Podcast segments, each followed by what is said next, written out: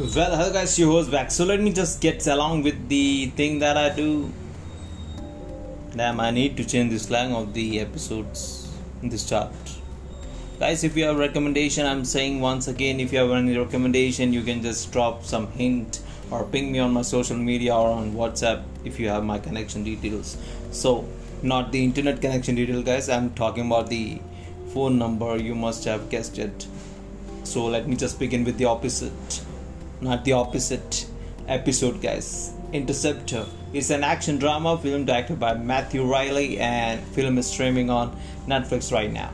So plotline: when J J Collins is reassigned later to the two Interceptor missile launch sites and had to work alongside Baker and Shaw under the command of Lieutenant Colonel Marshall, Collins becomes the last line of defense as the launch site gets in- infiltrated by a small group of operatives led by ex-military intelligence soldier Kessel.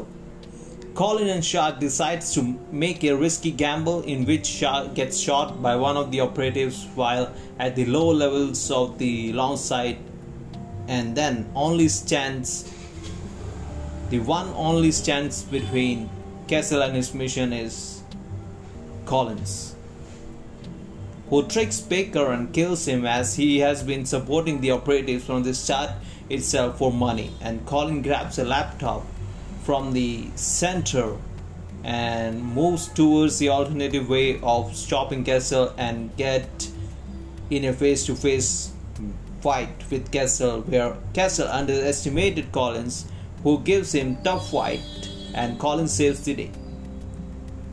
That's it for the plotline, guys. That's it. So, synopsis now. Collins is played by Elsa Pataky, and she has done justice to her role in the film with action. The story of the film lacked the essence which makes an action-packed film worth watching.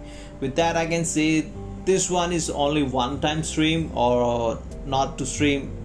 I just can't say anything about it because some people have preferences on action-packed movies, so which one they are going to watch. If you are going to have the more audience to your film, you need to make sure the audience gets the storyline perfectly right.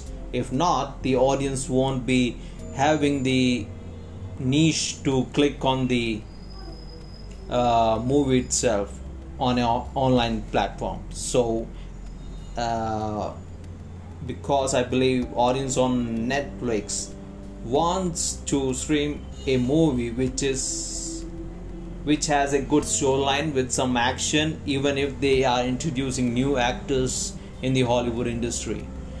So that's it. Have a great day, and thanks for listening once again, and thanks for listening to previously released episodes, guys. That really does means a lot to me, and I'm really thinking about something that I need to bring out in coming days for sure, guys. Bye.